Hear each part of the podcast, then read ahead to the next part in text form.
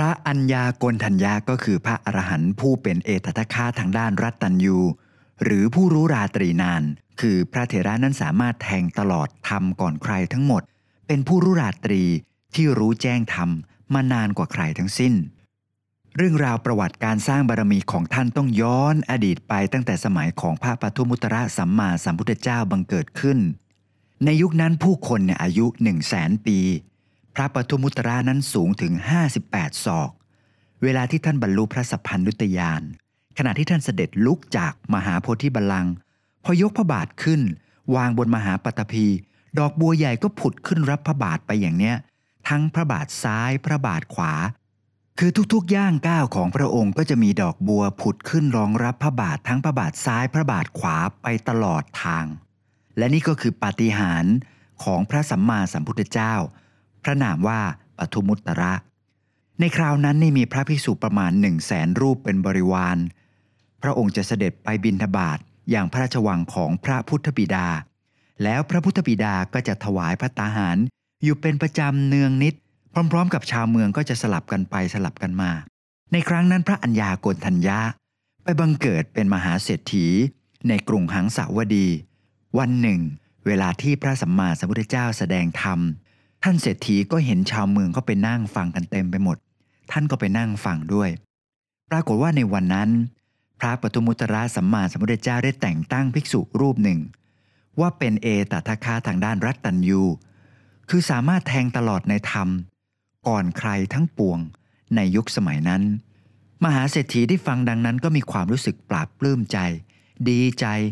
อยากจะเป็นให้ได้อย่างพระอรหันต์องค์นั้น จากนั้นท่านก็ได้เข้าไปกราบทูลพระสัมมาสัมพุทธเจ้าว่า พรุ่งนี้ขอพระองค์โปรดรับพิกขาของข้าพเจ้าด้วยเถิด พระสัมมาสัมพุทธเจ้ารับนิมนต์เมื่อไปถึงบ้านของมหาเศรษฐี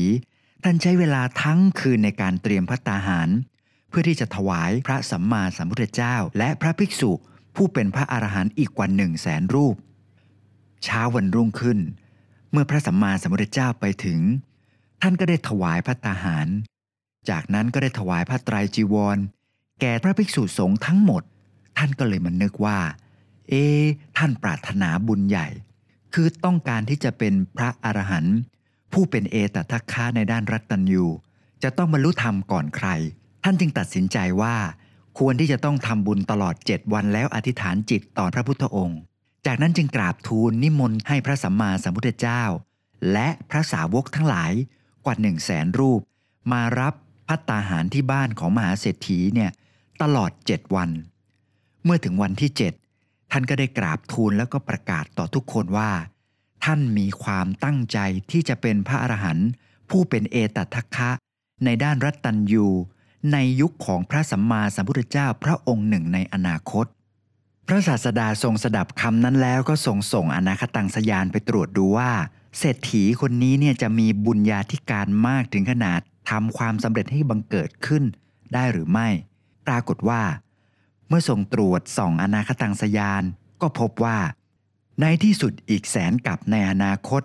พระพุทธเจ้าพระนามว่าโคดมจะบังเกิดขึ้นบนโลก ครั้งนั้นความปรารถนาของเศรษฐีก็จะสำเร็จผล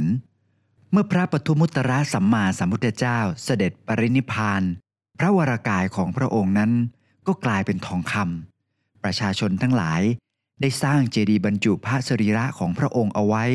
ซึ่งสูงถึงเจ็ดโยชน์แล้วก้อนอิฐทุกก้อนก็ทำจากทองคำในเวลาที่พระสัมมาสัมพุทธเจ้าทรงพระชนชีพอยู่นั้น พระรัศมีนั้นแผ่ไปตลอด 12 โยชน์แต่พอท่านเสด็จปรินิพาน ปรากฏว่า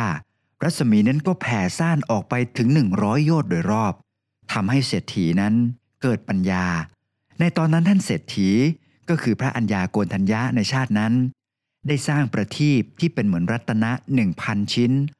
ล้อมรอบพระเจดีย์ที่บรรจุพระสรีระของพระพุทธเจ้า ในวันประดิษฐานพระเจดีย์ได้ให้สร้างเรือนแก้วไว้ภายในเจดีย์ท่านเศรษฐีนั้นสร้างบุญกุศลทั้งทานศีลภาวนา ตลอดหนึ่งแสนปี เมื่อท่านเศรษฐีลาจากโลกนั้นแล้ว ก็ได้ไปบังเกิดในสวรรค์เป็นเทวดา จนกระทั่ง จุติมาในสมัยพระพุทธเจ้าพระนามว่า วิปัสสีอีกครั้งหนึ่ง ซึ่งในยุคนี้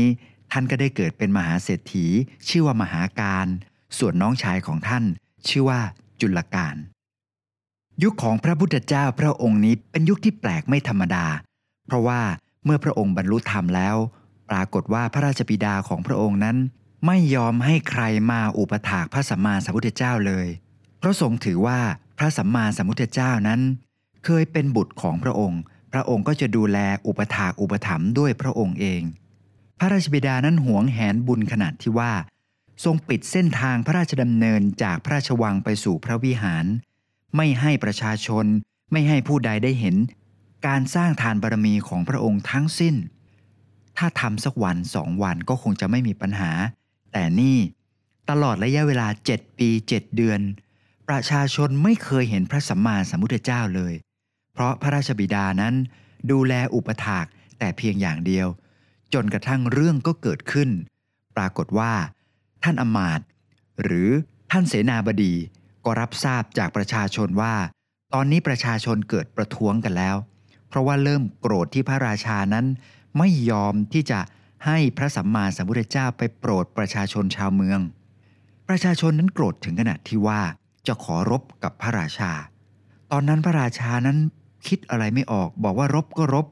แต่ว่าท่านเนี่ยจะไม่ยอมให้พระสัมมาสัมพุทธเจ้า และพระภิกษุสงฆ์เดินทางเข้าไปในเมือง แต่ท่านเสนาบดีก็กราบทูลว่าข้าแต่องค์พระสมมุติเทพ พวกทาสของพระองค์เนี่ยบอกว่าจะรบกับพระองค์ และพระองค์จะเอาใครไปรบ พระองค์ก็บอกว่า เออใช่ พระราชานั้นตัดถามว่า ท่านเป็นเสนาบดีไม่ใช่หรือ เสนาบดีก็ทูลว่า เว้นจากชาวพระนครเสียแล้วเนี่ยแม้แต่ข้าพระองค์ก็ไม่สามารถทำอะไรได้ ปรากฏว่าตอนนั้นพระราชาก็หมดหนทางเหมือนกัน เพราะว่าฝั่งของประชาชนนั้นมีกำลังมาก ก็มีการต่อรองกันว่า เออ ถ้าอย่างนี้เนี่ยให้พระราชาเนี่ยทำบุญเพิ่มอีกสักเจ็ดปีเจ็ดเดือนก่อน แต่ชาวพระนครหรือประชาชนก็ไม่ยอม มีการต่อรองลดลงมาเรื่อยๆ พระราชาก็ขอเป็น 6 ปี 5 ปี 4 ปี ประชาชนก็ไม่ยอม จนกระทั่งขอเหลือ7วัน ฝ่ายประชาชนก็เลยต้องมาปรึกษากันว่า เดี๋ยวก็จะเป็นการแข็งกล้าวเกินไปกับพระราชา ก็มีการตกลงกันว่าอ้าวเจ็ดวันนี้ ยกให้พระราชาทำบุญ จากนั้นวันที่ 8 จะเป็นหน้าที่ของประชาชนชาวเมืองทั้งหมด พอในวันที่ 7 มาถึงให้เรียกประชาชนชาวมนครมาทั้งหมด แล้วพระพุทธบิดาซึ่งเป็นพระราชา ก็ถามประชาชนว่า พวกท่านทั้งหลายจะสามารถทำทานที่ประณีตยิ่งใหญ่เห็นปานนี้ได้หรือ ชาวประชาทั้งหลายก็บอกว่า ทานนั้นเกิดขึ้นแก่พระองค์ก็เพราะอาศัยพวกเราไม่ใช่หรือ เพราะฉะนั้น ทานที่ท่านทำพวกเราก็ทำได้ หลังจากนั้น สร้างความโศกเศร้าให้กับพระราชาเป็นอย่างมาก ในวันที่ 8 พระราชาจึงต้องยอม ให้มหาเสนาบดีเป็นผู้เริ่มทำบุญก่อน จากนั้นก็จะแบ่งให้ชาวพระนครต่อไป ยุคที่พระอัญญาโกณทัญญามาเกิดในสมัยพระเจ้าวิปัสสีนี้ ประชาชนนั้นแย่งกันทำบุญ ย้อนกลับมาที่พระอัญญาโกณทัญญาท่านไปบังเกิดเป็นมหาเศรษฐี แล้วก็มีน้องชาย ท่านชื่อว่ามหาการ น้องชายท่านชื่อว่าจุลการ เมื่อประชาชนชาวเมืองต่างมีศรัทธาเลื่อมใสในการทำทานกันทั้งเมืองขนาดนั้น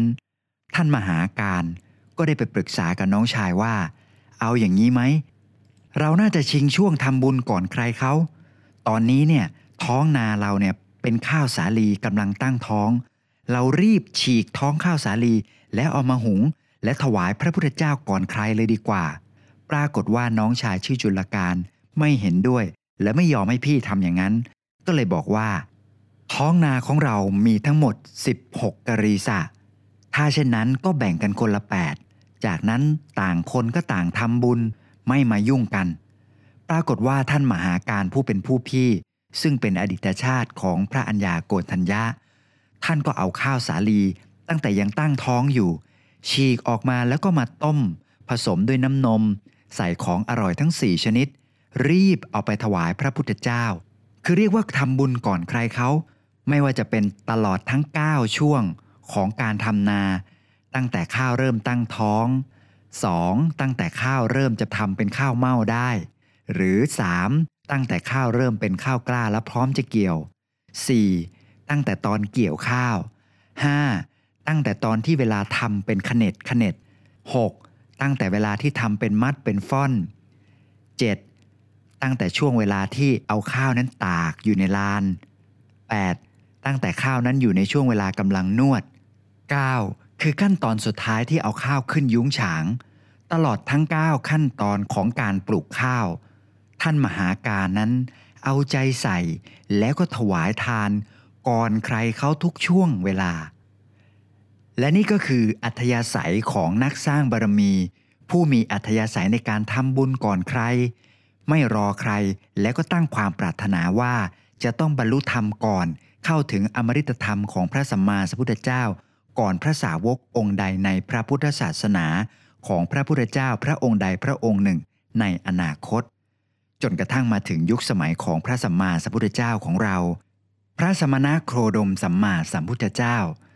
ท่านโกนธัญญาได้มาบังเกิดอยู่ในตระกูลของพราหมณ์ผู้มีปัญญามาก โดยในวันประสูติของเจ้าชายสิทธัตถะพระประยุรญาติทั้งหลาย ได้อัญเชิญพราหมณ์ทั้งหมด 108 คน เพื่อมาทำนายพระลักษณะของเจ้าชายสิทธัตถะในวันนั้น โดยได้เลือกเอาพราหมณ์ที่เก่งที่สุด 8 ท่าน มาทำนายพระลักษณะ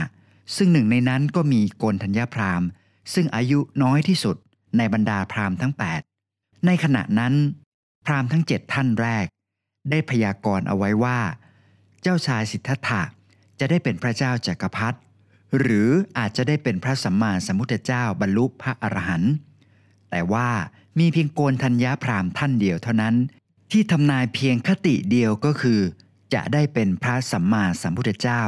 ประการเดียวเท่านั้น ตั้งแต่นั้นเป็นต้นมาโกนธัญญาพราหมณ์ก็ได้เฝ้าติดตาม การปฏิบัติตัวของเจ้าชายสิทธัตถะ จนกระทั่งพระโพธิสัตว์ของเรานั้น ออกบวชท่านก็ได้ชักชวนลูกหลานของบรรดาพราหมณ์ทั้งเจ็ดออกบวชเป็นปัญจวัคคีย์ทั้งห้าอันประกอบไปด้วย พระโกนธัญญะ พระวัปปะ พระพัทธิยะ พระมหานามะ และพระอัสชิ และมีความตั้งใจว่า ถ้าหากเจ้าชายสิทธัตถะสามารถบรรลุธรรมเป็นพระสัมมาสัมพุทธเจ้า ท่านก็จะได้มีโอกาสบรรลุธรรมตามไปด้วย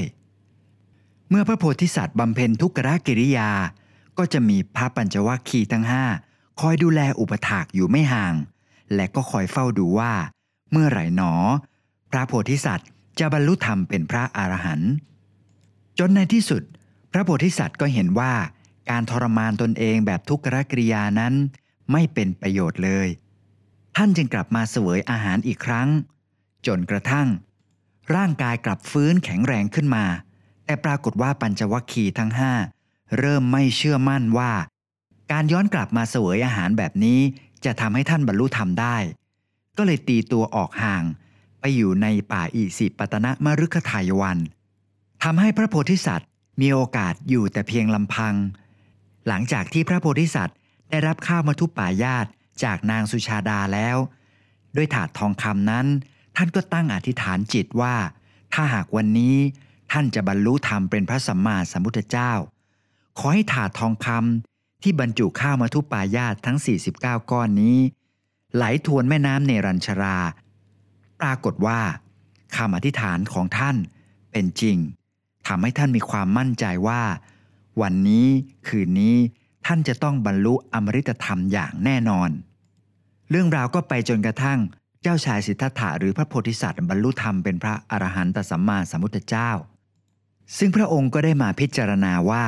ใครหนอที่จะสามารถบรรลุธรรมตามพระองค์ได้ ก็นึกถึงครูบาอาจารย์สองท่านก็คือ อุทกดาบทและอาลาลดาบท ปรากฏว่า อุทกดาบทนั้น มรณภาพไปแล้วเจ็ดวัน ส่วนอาลาลดาบท ก็เพิ่งจะมรณภาพไปได้เมื่อวานนี้เองทำให้ท่านนึกถึงปัญจวัคคีย์ทั้งห้าซึ่งอาศัยอยู่ที่ป่าอิสิปตนะมฤคทายวัน ก็เป็นจุดเริ่มต้นที่ทำให้ท่านได้คิดว่า จะต้องไปโปรดปัญจวัคคีย์และในที่สุดท่านก็ได้เทศนาบทแรกของพระพุทธศาสนา คือธรรมจักกับปวัตนสูตร ทำให้โกนทัญญะสามารถบรรลุธรรม และก็มีชื่อว่า พระอัญญาโกนทัญญะแปลว่า โกนทัญญะรู้แล้วหนอ ดังนั้นเมื่อคราวที่พระสัมมาสัมพุทธเจ้าแสดงธรรมจักกับปวัตนสูตรจบแล้ว พระอัญญาโกนทัญญะ พร้อมด้วยเทวดาและพรหม18 โกฏสามารถเข้าถึงธรรมที่พระองค์บรรลุแล้ว และนี่ก็เป็นเรื่องราวอดีตชาติ ของพระอัญญาโกณทัญญาซึ่งท่านเกิดในแต่ละยุคแต่ละสมัย ก็จะมีอัธยาศัยในการที่จะต้องทำบุญก่อน และมีความปรารถนาที่จะบรรลุธรรมก่อนใครอยู่เสมอ จนกลายเป็นอัธยาศัย จนกระทั่งผลบุญนั้น มาเกิดขึ้นในยุคสมัยของพระพุทธเจ้าเราทำให้ท่านได้เป็นพระอรหันต์ผู้เป็นเลิศในด้านรัตตัญยูคือผู้รู้ราตรีนานนั่นเอง